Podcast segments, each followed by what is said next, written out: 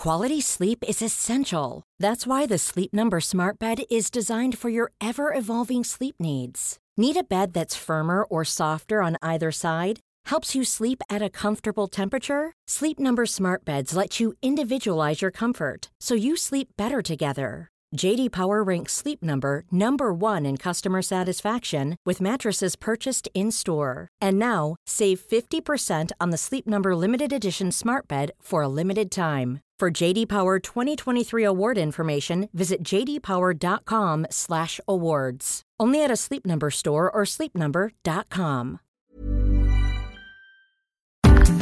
Today, it's the differences between the Austrian and Chicago School of Economics. Plus, what's the difference between Keynesian economics and neo-Keynesian economics, and how neoclassic economists managed to throw their ideas out the window. Plus, Brexit, is it a Russian plot? And W T O rules, are they as bad as Europe's? And if that sounds like a grab bag of questions, well, that's because it is. They've been sent in by a listener. Maybe it could be yours next time. It's the Debunking Economics Podcast with Professor Steve Keen. I'm Phil Dobby. Welcome along. Okay, so Steve, I like this idea actually, and we should uh, we should open this up to uh, subscribers uh, so that they can you know so they can ask questions. This so Sunil Basu has uh, has written and has got a whole heap of questions. So I think uh, Ask Steve Anything should be something that we do periodically, uh, and you know throw out those questions, things that you're not sure about. Uh, and I'm, I'm glad because he's asked some questions that you know I'd like to ask as well. Now Sunil Basu, by the way, I'm not sure if it's the same Sunil Basu who's on Twitter, which means he's the Green Party candidate for Weston-super-Mare. I suspect it is, uh, given the questions he's asked. Uh, he only got three point three percent of the votes, I have to say. It, it's a big Tory area, and John Penrose uh, is the uh, is the M P there, married to Baroness Harding, who set up uh, Test and Trace. Uh, not that there's any nepotism going on in the Tory party, of course, what's, whatsoever. And what a terrific job she's doing of Test and Trace in the U K. Now, look, uh, he says, uh, so Sunil's question, uh, and there's a few of them. Uh, I'm trying hard to understand as much as I can, uh, so here's a, a few requests for my enlightenment. What was wrong with Keynes's idea? What's the difference between Keynesian and post-Keynesian? And how did the neoliberals manage to take over the, the whole the whole idea? So, uh, well, let's start with Keynes's idea. I mean, the, the the big one, obviously, which is you know which is really relevant right now. And I think when people think of Keynesian economics, they think of using public money to try and uh, bail us out of uh, a, of a downturn. So, and that's why people are talking Keynes at the moment. That's partly it, and that's certainly what Keynes um, was arguing. But he began from a perspective of saying that the capitalist economy can't be guaranteed to provide full employment. And the basis of that was talking about the instability of investment. And uh, what he what he said there, and this is, is the, if you want to get a head, pardon me, if you want to get a handle on Keynes, um, without having to read the general theory, and in fact, I think you can do it better without reading the general theory than with reading the general theory, read a paper which I think is easily found on the web called The General Theory of Employment. It's twenty-four pages long. It was written in nineteen thirty-seven, one year after the general theory, and Keynes summarised his ideas in that twenty-four pages. And what had happened between when he wrote the general theory and that summary, he really coalesced about what was new in his approach rather than what was going on with the general theory of employment, interest and money itself, the book. Okay, well, you, sum- was- you summarise that twenty-four pages in one minute then. Why can't we have full employment? Why can't the economy provide for full employment? Because of the instability of investment, and because because total demand is the sum of consumption demand and investment demand. Consumption demand is fairly stable because it depends upon current needs. Investment demand is highly unstable because that depends upon pe- people's expectations of future profit, uh, a, a future about which we know so little, to quote Keynes.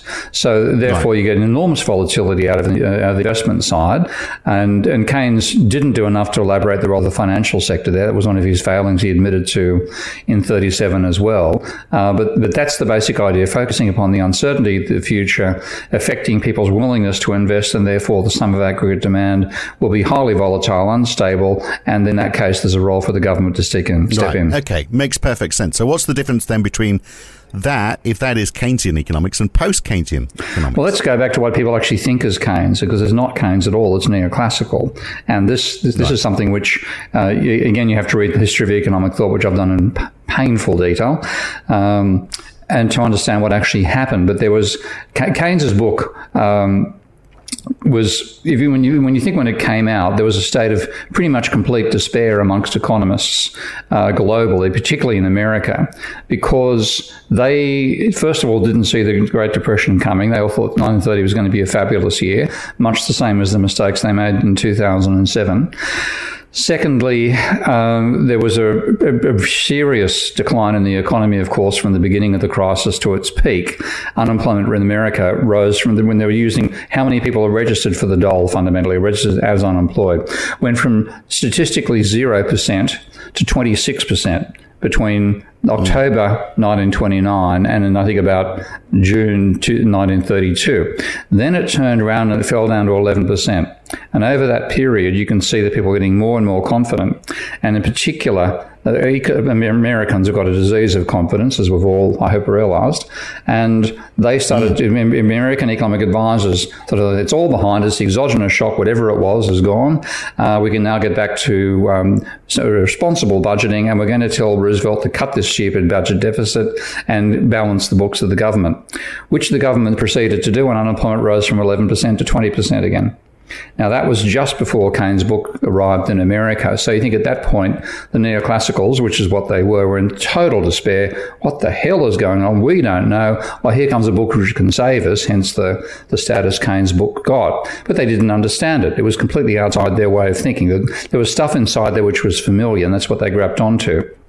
There was stuff which was completely unfamiliar, and it caused quite a bit of what the hell do we do next confusion. It was a bit like telling a Ptolemaic astronomer, uh, you know, to do your epicycles with the sun at the centre rather than the uh, the Earth. They, right. they just but, don't know what it means. But you said yeah. that, that that he that Keynes was a was a neoliberal in his approach. That seems to be what you were what you were saying no, just before. No, you... no, he's not. No, he's, I was going well, to say. I mean, he, he's the complete opposite, isn't he? So, but you, but yeah, they latched yeah. on. They latched no, on. Keynes, to... no, Keynes was Keynes was not Keynes was. He's a complicated character. I, would, I, I describe him as being a bit like watching a snake shedding skin or a, a, a, a, a caterpillar turning into a butterfly, and you caught him halfway. Uh, it's a mess, okay? And you've got this stuff in Keynes where there's a lot of stuff which is Marshallian and a lot of stuff about uh, marginal analysis as well, combined with stuff which is completely contradictory with that. So uh, that, that's where there was a melange, and you could look at Keynes' stuff and, and justifiably make a case, as Krugman does on quite a few occasions, for a very neoclassical interpretation of Keynes. But what actually right. happened was Hicks, who was sort of his rival, one of his rivals at a different university, um, re- wrote a paper called Wages and Profit, the Dynamic Problem, in nineteen thirty-five. And what he was trying to do in that paper was to build a, a time-based sequential model of the economy. And he had an economy which just produced bread as an output, and it had two inputs, or two, two classes of inputs, um, bread itself and then machinery. And he was going to build a model which, if he'd done it, would have been a complete tour de force. Instead, it turned into a tour de farce, because what he said was that uh, there were two types of bread being produced, bread you ate today and bread you didn't eat today, which became capital the next day. Now, I don't know how often you've tried to make a, uh, make a, a, a bread kiln out of stale bread, but if you succeed, please let me know. I'll put you in the Guinness Book of Records. It'd be a curious thing to say. Yeah, yeah. Impossible. Okay. So but in the middle of all that, what he was dealing, dealing, and Hicks explained all this in nineteen eighty-one eighty-two in a paper which unfortunately was published in a post-Keynesian journal, meaning no neoclassical read it. But what he did in the middle of that was he's trying to toy with the idea of uh, how do you handle a three-market model of the economy. So you've got money, uh, you've got goods and services, and you've got employment. And mm. he said, if if you take the Walrasian, and this is why it becomes totally neoclassical, Walras' uh, model of capitalism uh, talked about um, having multiple markets for multiple commodities and uh, trying to reach an, e- an equilibrium across all those markets at once. And the, the rule was, and it, this is just a mathematical logic, if you achieved equilibrium in n minus one markets, where n is a number of markets, then the nth market also had to be in equilibrium. Okay?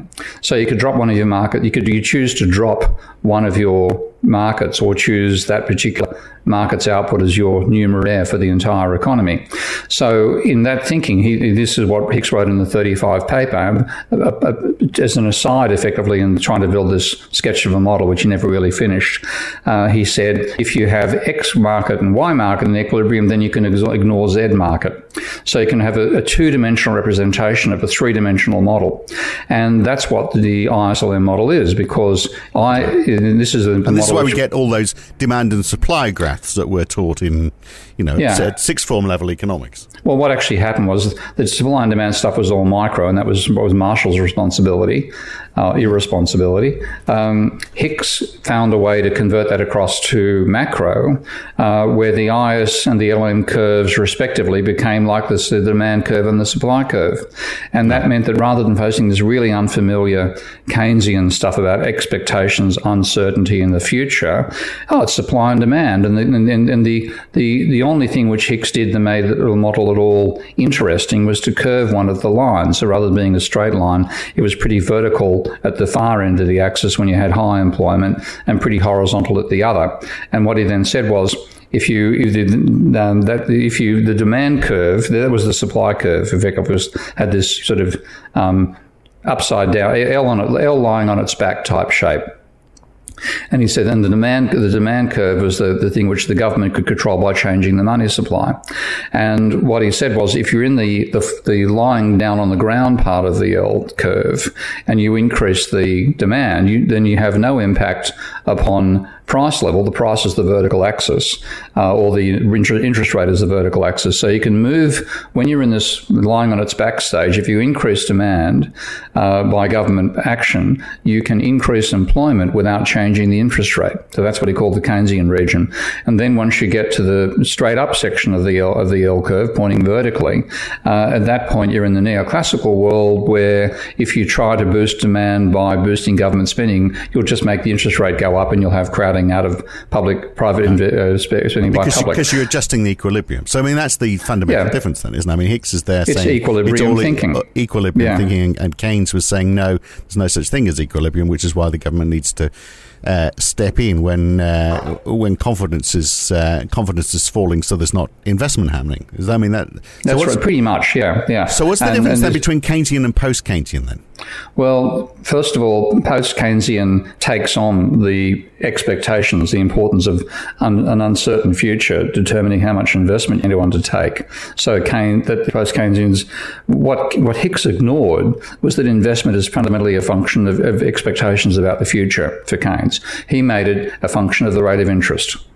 So that's and, and, and that when you make it the function of the rate of interest, you can fine tune the economy. You know, just if there's not enough investment, drop the interest rate. That'll make more projects have a positive net present value. That'll boost investment, and you're back in a you know well functioning economy again. And that's the fine tuning fantasy that took over the neoclassicals from the fifties and sixties. So that's that's the. Um, The, the distortion that Hicks did. Now, what the post-Keynesian said is, look, Keynes was talking about uncertain expectations, volatility, um, and even when it came to price levels, rather than having a single idea of a price level, Keynes had an idea of two price levels. And, and this became an important part of Keynesian analysis. So you would argue that um, Keynes said that there are goods, the, the standard you know, consumption goods you and I buy, he was willing to say that was determined by, effectively by supply and demand pricing. But he said the price of investment goods, the price you're willing to pay to buy a factory, depends upon your expectations of the future sales of that factory. So the determinant there is not the um, the cost anymore, it's your expectations of the future. And if you have a, a you know, euphoric expectations about the future, you'll pay hand over fist to buy that you know that coastal five-star hotel or whatever else you're considering as an investment purchase. So yeah. and, and he then said that the, what actually motivates investment is a gap between the Uh, sale price of the of commodities, which tends to be a cost plus thing, and the cost of buying the um, investment goods, which is based on your future expectations, and that gives you enormous volatility. It leads into a role for the finance sector. It leads to Hyman Minsky, uh, those sorts of analyses, and that became post-Keynesian like, economics. Like, for example, just before the dot uh, com bomb. Uh, all those dot-com companies that were buying really expensive properties because mm. they thought, yeah, we, uh, you know, good times are here, so let's have uh, the, the smartest offices uh, right in the centre of town, even though they, they were still startups. And uh, that ludicrous thinking was built on that expectation that things were, were going to be good so we can spend big. That's right. And of course, and the point, we're, I mean, not, not a lot of post-Keynesians acknowledge this, um, but a large part of what uh, happened as well in post-Keynesian was bringing in ideas from other people like Irving Fisher. And Irving Fisher had the debt deflation theory of Great Depressions as his own independent and I think, frankly, better explanation of the Great Depression than Keynes's explanation. So with that uh, blending, you got this t- time for finance. When you look at Minsky, for example, Minsky's early references make no, papers make no reference to Keynes. He only read Keynes by accident when he had to referee somebody's paper, and he read the nineteen thirty-seven paper, and it stunned him how different that was from what he was told in the textbooks. And that was the beginning of him developing his alternative analysis, the financial instability hypothesis. And then you had Sraffa, who was uh, Piero Sraffa was a, a, a, gen- a, a genius Italian, Uh, rather reclusive, mathematically oriented but not mathematically trained logician, and he developed a range of logical critiques of neoclassical economics before Keynes was even willing to countenance them. So in twenty-six, Sraffa published a paper uh, called The Law of Returns Under Competitive Conditions, which established logically that most firms should face constant or falling marginal cost, and therefore your cost system had to be different to what Marshall was arguing for. Keynes couldn't bring himself to swallow that stuff, but when you look at how the post-Keynesians came together, all these ideas got blended, and the overall label of Keynes is, to, to a sub, sub, substantial degree, more the popularity and awareness people have of Keynes than more they have of, uh, of Sraffa or Fisher. So the, why, though, was Keynes in, in the mainstream? Why was he accepted? I guess it's because we did we were facing a recession, a, a depression. So, uh, as you said, uh, you know, people looked for anything to, to get them out of it. Yeah. But why why did that idea go away? Was that simply because the neoliberals thought, well, no, we can, you know, we don't need fiscal stimulus. We don't need money pushed from the government. We can do, we can do all of this through monetarist means. We can we can. No, do that, it that, that that took that took longer. I mean, uh, right. if you if you go back to the, the early fifties, you, you're talking about how yeah. it's you know it's all it's all a factor of the interest rate is balancing things out, which is yeah, but you, you, you, know, you which obviously yeah, you, but you also had an early belief that you had to have fiscal policy because when you drew the I S L M model, um, the uh, The, the liquidity money thing was the, was the equivalent of the supply curve, and that was the kinky one. Uh, the, the one they draw as a sort of downward sloping straight line was the I S curve, and that's related to the demand curve. And then the argument is you could boost that by by government spending. Uh, if there was too low a level of demand, you and you felt yourself in what Hicks called the Keynesian region of the diagram, uh, where boosting demand by extra government spending did not increase the interest rate and therefore didn't crowd out the private sector. Um, so The, the, the theory, the early stuff, which was um, the main popularizer of this wasn't Hicks, it was Samuelson. But with this analysis, also what's called the aggregate supply, aggregate demand analysis, it all argued in favour of fiscal policy. Now, the, the shift to get rid of that Uh, began under under under Friedman, but that's where you got the true, absolutely purist neoclassical stuff coming back in again. And the way that Friedman portrayed the idea of the government trying to modify the level of demand to uh, increase employment was as if the economy is already at equilibrium with full employment, and the government's trying to drive the employment level even higher. And then that, of course, really basically assumes, you know, the Keynesian region doesn't exist or we're not there anyway, and the government's trying to push the economy to a higher level of performance than it would actually reach at equilibrium rather than getting it from below to within reach of equilibrium. So that that's a, it was it's a long and steady demolition process, and what it really involved was going back to micro, and that's uh, that's the stuff that you didn't find much of in Keynes. I don't think you should find any of it in economics, but that's what took over economics and got us back to where we are now. No, you should uh, you should use it if you're running a company, but that's about it. But imagine you are... No, not even that. Run a company into the ground if you follow neoclassical micro. It's bullshit. Sorry. Imagine you are Milton Friedman then. Uh, just, oh, just, just for a second. Put yourself, put yourself in his shoes and explain mm-hmm. to me, as he would, why Britain went through years of, of austerity. Th- this belief that you need to feel the hurt to get a, an economy to recover. So you need to cut government spending uh, and uh, you, you you need to cut cut debt and get the books back into balance. I mean, even Rishi Sunak now is, you know, even though mm. we're, we're going through this global pandemic, you know, you've got the U K Chancellor talking about balancing the books. Mm. Uh, explain to me why they see that as being so important. Okay, that comes out of the, expe- the expectation that's, that Friedman developed for inflation. And this this is the famous helicopter paper model. And the one thing uh, he did of any merit, in my opinion, is is legitimising, you use the word helicopter money, but apart from that, nothing. But he, that, that was his model of the of the, the, the, the, the idea of, an, of, a, of a government controlling the money supply is something outside the economy. So this helicopter flying over this mythical country uh, is the is the government creating money.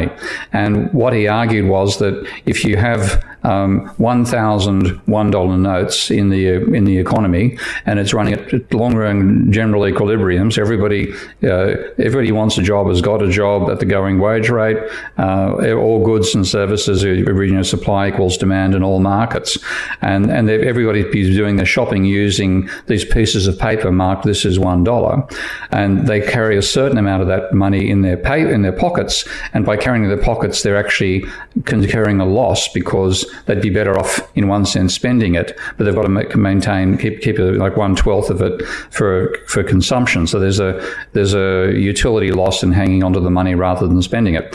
So what he then said is, the, if the helicopter flies over and drops another one thousand notes out of the tel- helicopter, then that will cause everybody, first of all, to think, oh, it's twice as much demand as I thought there was. I've got to produce more, hire more workers, blah blah. Blah, and workers demand wage rises, yada, yada, yada. And what you finally get is you, uh, you get an initial boost in demand out of the money dropping. And then as people go through all the you know, utility and cost adjustments involved, ultimately you double the price level. Um, and you get back to exactly the same equilibrium again. So that's his one-off. And then when he said is imagine a continuous stream of helicopters doing this, then what would people people come to expect these helicopters to be dropping money out of the sky, and therefore if they if they if they're doing it at such a rate that the money supply is growing by ten percent per annum, people become come to expect inflation of ten percent per annum every year, and because of that, they put their prices up by ten percent every year without even being involved in any sale or, or it, there's no, there's no, it's just expectations. So the converse argument to that then is if you don't fly those helicopters and you're actually pulling money out of the economy, then you would expect that inflation is going to go down. You keep inflation under control, which would be the yeah, and, and that was the advice. So having had this period of too much, uh, too many helicopters, you turn on the furnaces instead and destroy the money and reduce the expectations over time. And by the Curious way... Curious though, isn't it? Because if that's, uh, if that's just, the argument, I don't remember seeing runaway inflation in the last decade while austerity has been... No, no, the last four decades. Yeah. I mean, the, the neoclassicals, are, not that they're going to fight the last war. There's only one war they want to fight, and that's against inflation, mm. uh, because that's, you know, the price system out of control. We can blame that on the government. It's all the government's fault, yada, yada, yada. Yeah. So, look, uh, there are a lot of people, though, still saying, you know, Keynes doesn't, you know, they, they, even now, When, when we've all accepted the government has had to step in because this money is not going to come from anywhere else.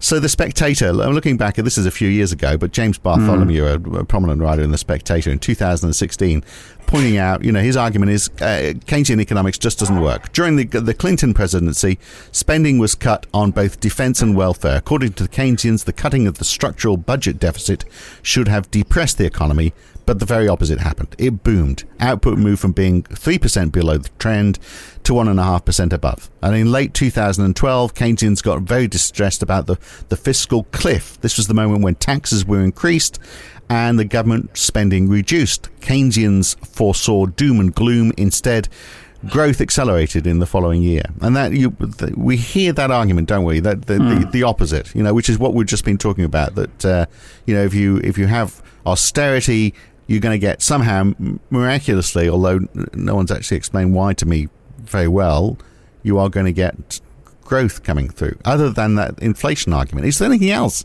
other than that inflation argument which would say cut back on government spending, have a smaller government, Uh, good times are around the corner? Oh, there's, there's, there's a massive stuff, and, and so long as you're willing to blow your brains out, it makes perfect sense. Um, th- things like what's called Ricardian equivalence, uh, invented yeah. by a guy called Robert Barro, and this says that uh, he, he actually made the argument that uh, the government must maintain a balance, budget, balance budget over the infinite horizon. Um, so if you have a deficit now, that must be followed by a surplus in the future, and therefore if you run a deficit now, private individuals to know this, of course. This is the, the, the, the idea of knowledge of the future is an essential part of neoclassical thinking, though they won't bloody well admit it unless they slip up. Um, and I've had a couple of slip-ups. Like, I'm happy to talk, happy to mention them, including the author of the slip-up. But anyway, that, that, this idea that you know that the future, if there's a deficit now, there's got to be a, a surplus in the future. So you save money out of your private to be able to pay those future taxes. Now, mm. people came back and said, I mean, anybody swallowing, so this should be a point to say, um, excuse me, mate, the padded cells are that way. You know, you're in the wrong building. Mm. Um, uh, but instead they take this crap seriously. And then someone says, oh, yes, but what about, what about if people expect those taxes to be levied after they've died? Well, this is where the idea of Ricardian equivalence comes in, because uh, Barro then says, this argument will fail. And this is classic. I mean, I love this because it's so fucking stupid. Pardon any young kids listening there. Um, um, mm. He said that if... The argument, argument that the people will not save because they expect the taxes to be levied after their lifetime fails if people are currently giving to future generations through, and wait for this word, altruism. Imagine, can you imagine neoclassical economists using altruism as an argument to undermine a critique of neoclassical economics? That's exactly what he did. Altru- altruistically, they're putting aside money so that their great-great-grandchildren can pay the taxes they expect to be levied in five hundred years' time. That is such total garbage, right. But that's the sort of thing it's used to. But you hear it a great deal from neoclassic economists mm. that, uh, you know, we, for example, if we're spending up big now, then uh, th- then this will all have to be paid for by our grandkids. Therefore, what we're, what we're doing now is bad for future generations. So they, they do see, they are using the altruistic argument all the time. Oh, we're worried about our grandkids so much. Yeah, yeah. Not our grandparents, of course. They can die in an ale home birth with COVID. But yeah, we're worried about it. Our grandkids. All right. Sorry. Okay. The difference. Another question comes: the difference between the Austrian and Chicago schools. Well, the Chicago school is very much free market economics, isn't it? You know, the best allocation of resources and all that. Pretty much what we've been talking about. So, how does the Austrian school differ from that? Well, the fundamental things differ with it. They've got exactly the same theory of values. They start from marginal utility uh, for the uh, for the consumer, marginal cost for the for the uh, producer. They envisage rising marginal cost and falling marginal utility and all the balancing effects of the market economy. But they make the point. This is the there are some valid points in the Austrians that markets are not in equilibrium. In fact, the advantage for entrepreneurs, and this is a, a character that plays a far larger role in Austrian thinking than neoclassical thinking. Thinking. The role for an, Austri- an entrepreneur is to perceive that there is an advantage to be exploited uh, between a, a gap between what the market is currently providing and what people need, or a point where there's going greater supply or uh, than demand for some products, or less supply than d- demand for others, and to take advantage of that and make a profit. And the, the, actually, in some ways, even though he's so this not... This is like utility, the utility value, isn't it? Really? Yeah, but, but, some... but, but what's going on is they're saying there's a disequilibrium, and the exploitation yeah. of the disequilibrium is what enables the system to progress. And that's not that's right. not a bad way. That, that's that's a reasonable piece of logic in its own its own right. But doesn't a lot of that gets down to the this, this idea of utility, though, that, that what what I see something being worth is different to what you see as something being worth, and and therefore if I'm putting a greater value on something, then that's an, an opportunity for you to exploit. If I'm stupid enough to buy a, a, a, a new phone, for example, that uh, that folds out in a, in a different way, then and I'm I'm prepared to pay twice as much than you are for that, and it, it costs the same amount to produce as a normal phone.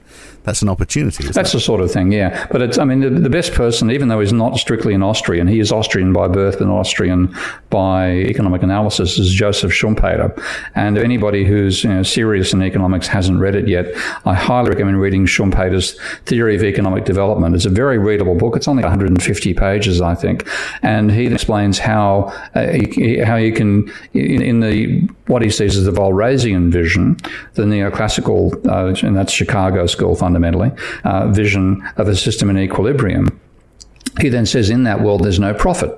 Okay, if you if you imagine yourself having to pay uh, wages, the, the, the actual marginal cost of wages to buy hire workers and the marginal cost of capital to rent machinery, um, then if you're in equilibrium, those two are equal to the revenue you get, and there's no profit. So he said, how do you create a profit? There has to be a disequilibrium, and he goes through six different instances where there's a disequilibrium you can exploit. Now, one of course is uh, productivity change. So he gives the example of, of if you uh, invent a machine that enables one one worker to produce the output of six, and that's the, the case like with the original spinning jenny, uh, then so long as the machine itself and its maintenance and parts and, co- and, and energy costs are less than five times Uh, the cost of a worker, then you can make a profit and make an advantage, and that's a discontinuous change. So that that's the sophisticated side of the Austrians.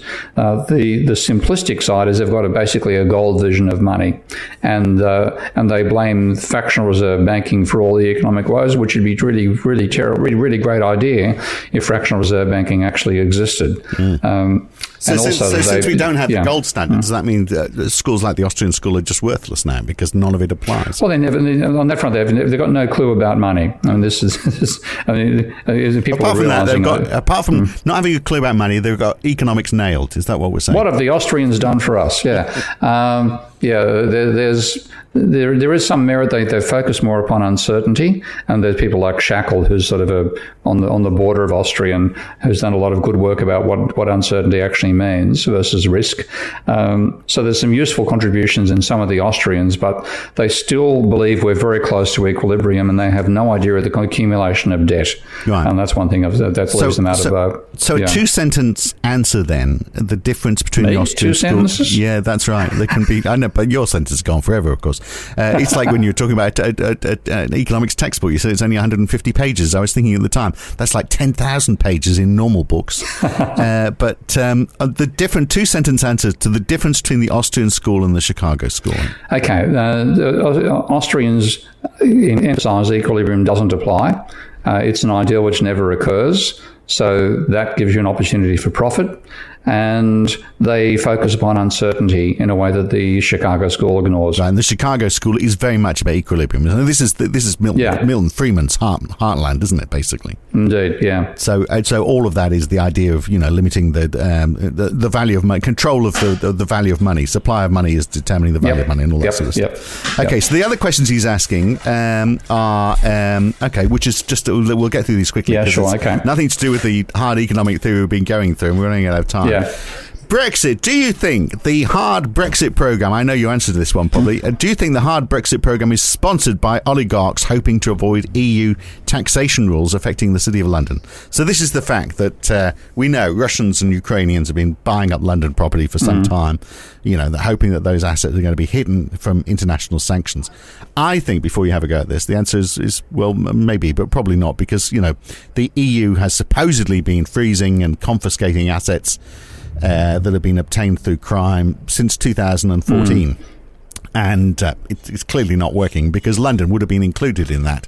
Uh, so I don't know whether the E U is uh, I- I- intending to ramp it up anymore, but... Um, yeah, it seems unlikely, doesn't it? I mean, I don't think it's unlikely. I mean, I think I think it's probably also true that you've, you've got more um, money laundering and blind eye stuff in London than you have in, in Europe.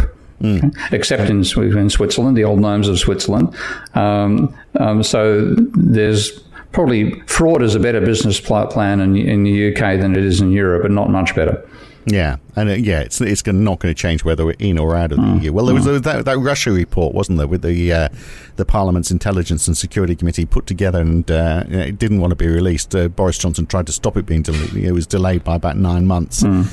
and uh, it it just said yes. It was a possibility that when it came to the Brexit vote, Moscow-based information operations might have influenced it through social media and perhaps through uh, Sputnik and R T and places like that. Uh, our friend who's a, uh, a, a Brexiteer, George Galloway on R T. Ah, yes, George. Um, yeah. but, um, yeah, I, I don't know. Not a significant factor. Mm. Okay, his other question. Um, Naomi Klein's, I don't know if you're familiar with her work. She wrote a book, This Changes Everything, She, uh, which is largely about climate change, mm-hmm. actually. It's um, it's subtitled Capitalism versus the Climate. So there, I've read the front page. and all, that's all I've read of her book. Uh, but uh, he says, she describes how the World Trade Organization prevents countries from subsidizing investments. Even after a no-deal Brexit, won't Britain be controlled by these regulations? regulations that are happening underneath E U competition rules? I think the answer to that is you betcha, isn't it? Yeah, absolutely. I mean, and this is one of the main shifts which has occurred in trade negotiations over the last thirty or forty years. Corporations, first of all, given the same rights as human beings. So you can offend, you know, I don't think you can't you know, blaspheme against a corporation, but it's something similar.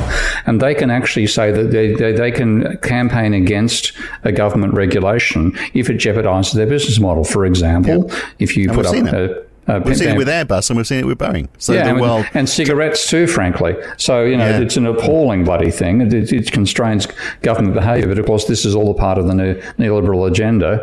Uh, the less government does, the better. So if corporations stop governments passing rules that affect corporations, great. So, yeah, uh, we'd still have a couple of those restrictions in there. One thing I'd, I'd love to see wound back. Well, what I loved was the fact that the World Trade Organization ruled that the E U had broken the rules by subsidising Airbus. And so the U S could impose tariffs in retaliation on E U goods in response to that. And then the E U mm. said, hang on a second, you're subsidizing Boeing. And the World Trade Organization said, oh, yeah, they are too. So uh, you can impose uh, tariffs against the U S uh, in retaliation for the subsidies that they're giving. Uh, so it's all a bit of a nonsense, isn't it, really, when you look? It is a nonsense. But they've got quite intricate rules on it all. And it's very similar. I mean, his point, you know, once we... And we argued, you know, we had that discussion a few weeks back about whether, uh, you know, the because uh, it's holding up the getting a Brexit deal, this idea of the, the, the level playing field. And I think uh, mm. he's right to point out, but it, it applies anyway with the World Trade Organization. And in fact, in the World Trade Organization, it's almost exactly the same regulations as sit uh, with, within the E U. And that, you know, you can't. Yeah, that's true. You can't subsidize uh, industries if it's going to disadvantage another industry or another or another company. So for in another country, a, yeah. in another country. So uniformly low corporate tax is okay, but lowering it for a select set of companies is not permissible. But you can do it if it's there to correct regional imbalances or provide seed funding for early stage technologies.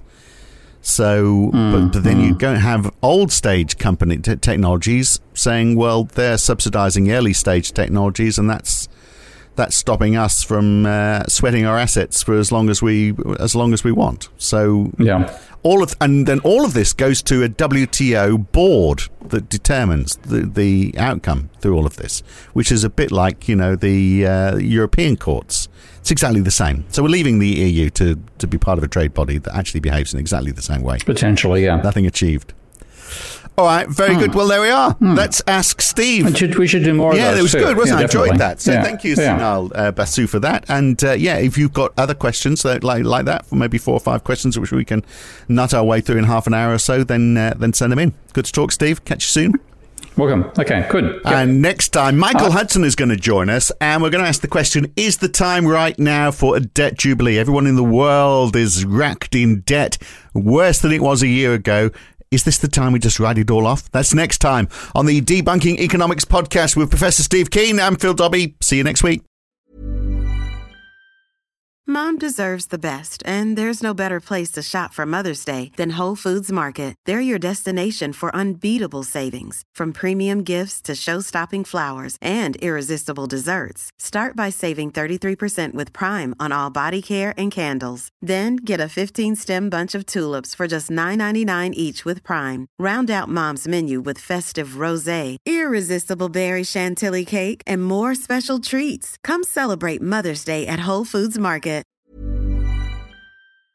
If you've enjoyed listening to Debunking Economics, uh, even if you haven't, you might also enjoy the Y-Curve. Each week, Roger Hearing and I talk to a guest about a topic that is very much in the news that week. It's lively, it's fun, it's informative. What more could you want? So search the Y-Curve in your favourite podcast app or go to y curve dot com to listen.